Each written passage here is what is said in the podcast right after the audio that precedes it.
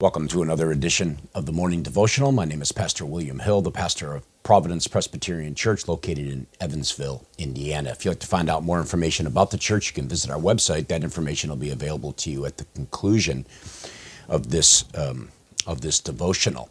Today is Thursday, December 7th, 2023. This is edition number two of season nine as we are continuing this journey through the book of Deuteronomy. We're in chapter 2 uh, today. Let's pray first, and then we'll consider uh, this chapter as Moses continues uh, a retelling of the history of the people of old that have come out of Egypt and are on the brink of entering into the promised land. And we'll glean from this chapter some uh, practical things that I trust will help you in your Christian walk with the Lord Jesus Christ. But let's pray first. Our Father in heaven, as we come to you again and we come to consider this portion of your word, and there's so much here that we're really not going to deal with, but Father, help us to see the things that we should see. And may we glean from this chapter uh, very important things that will help us as we walk with you to our heavenly rest. May you grant us your grace, your spirit. May you forgive us for our sins. And may you help us now to understand your word, we pray, for Christ's sake. Amen. Well, Deuteronomy chapter 2 continues, as I've already mentioned, continues that events uh, and uh, retelling of the history of Israel began in chapter 1. Let me read just the first 15 verses of Deuteronomy chapter 2, although I will take up the entirety of this chapter. Uh, Deuteronomy 2, beginning with verse 1 Then we turned and journeyed into the wilderness in the direction of the Red Sea, as the Lord told me. And for many days we traveled around Mount Seir. Then the Lord said to me, You have been traveling around this mountain country long enough. Turn northward and command the people. You are about to pass through the territory of your brothers, the people of Esau, who live in Seir, and they will be afraid of you. So be very careful. Do not contend with them, for I will not give you any of their land. No, not so much as for the sole of, their fo- of the foot to tread on, because I have given Mount Seir to Esau as a possession. You shall purchase food from them for money that you may eat, and you shall also buy water of them for money that you may drink.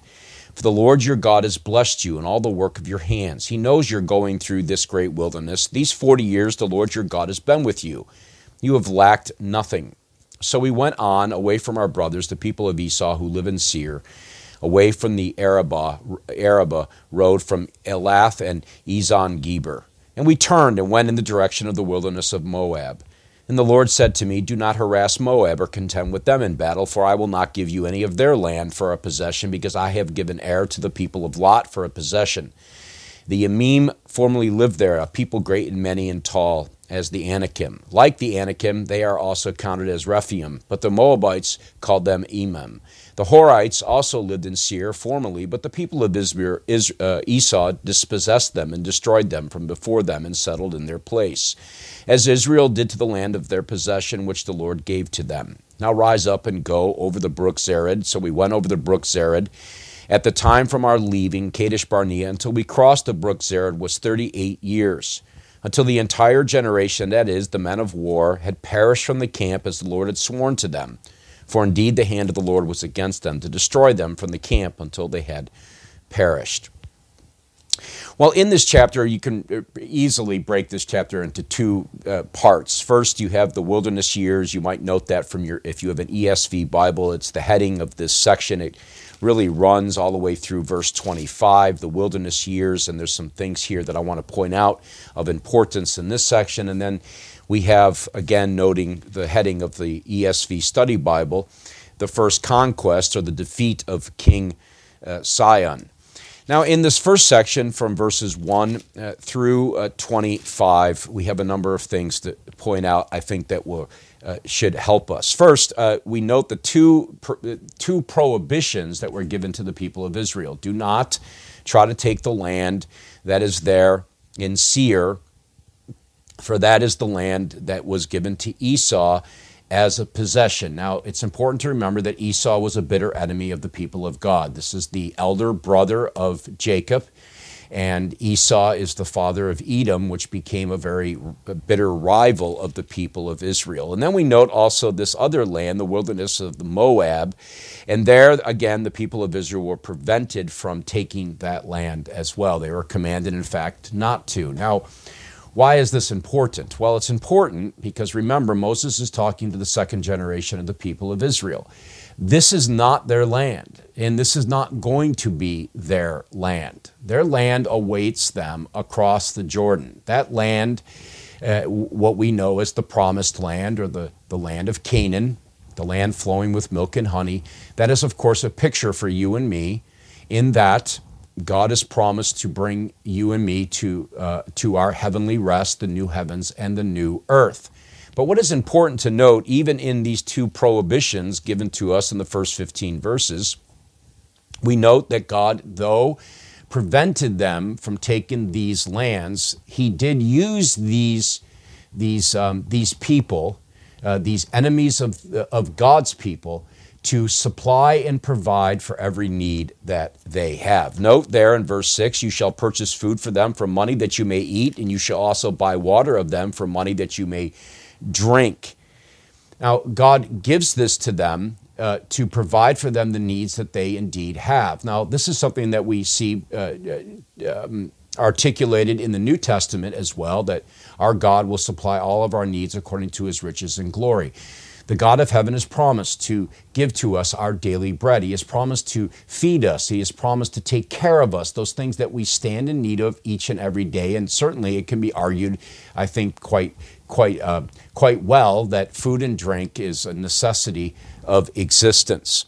And so, again, the land that they were prohibited from taking, this is not going to be their land. Their land awaits them across the Jordan.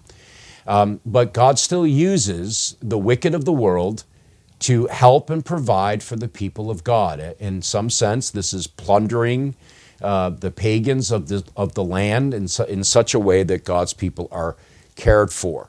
The second section of the book of this chapter is the defeat of King Sihon. I'm not going to spend a whole lot of time here, only to note just a couple things that of importance. If you back up to verse 25, you read there, This day I will begin to put the dread and fear of you on the peoples who are under the whole heaven, who shall hear the report of you and shall tremble and be in anguish because of you. Now, of course, they, uh, the peoples of the earth are in anguish. They are in fear of the people of God because God fights for them. This is a theme that will show up very early pages in the book of Joshua when when the spies are sent into Jericho and Rahab the prostitute has heard reports of the people of God and how God fights for them. And so this is a, theme that is being established and will, uh, will continually come forward as we move into the promised land in the book of Joshua. But what is important to note, not only in verse 25, but also in verse 36, that you see from Aroer, which is on the edge of the valley of the Arnon, and from the city that is in the valley, as far as Gilead, there was not a city too high for us. The Lord our God gave all into our hands. And so, again, we know how God fought for his people. And, brothers and sisters, that's what he does for us today. This is not any different now than it was then. Uh, the God of heaven will fight for the redeemed of the Lord. Those whom he's placed his eternal love upon, he will battle the forces of evil. He will battle the world, the flesh, and the devil. He will go before us and he will pursue and he will gain the victory for us. And it's important, of course, that we trust him. And we must trust him. Because, as noted in this chapter, if you look at the end of um, in verse 14, at the time from our leaving Kadesh Barnea until we crossed the brook Zered was 38 years, until the entire generation, that is, the men of war, had perished from the camp as the Lord had sworn to them. Now, this goes back to Numbers 13 and 14. And the spies had gone into the land and they had come back in disbelief of that which God said he would do for them. And God judged the people and said that they would perish in the wilderness and they would not cross into the promised land. They perished because of unbelief. We, as those who have been brought to faith in the Lord Jesus Christ, we must trust in the Lord with all of our heart and lean not on our own understanding. In all of our ways, acknowledge Him. He will direct our paths. And so, just some practical note and items from chapter two. Again, I leave a, I'm leaving a lot of things out in in these devotionals, but just enough information that I trust helps us think through some of these matters and place our hope and trust in the God who does fight for us, a God who has promised us our heavenly rest in the new heavens and the new earth, and the God who calls upon us to trust Him in all things. He will provide for everything that we need.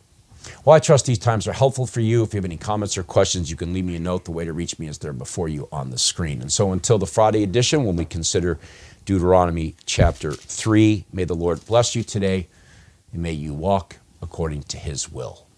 God bless.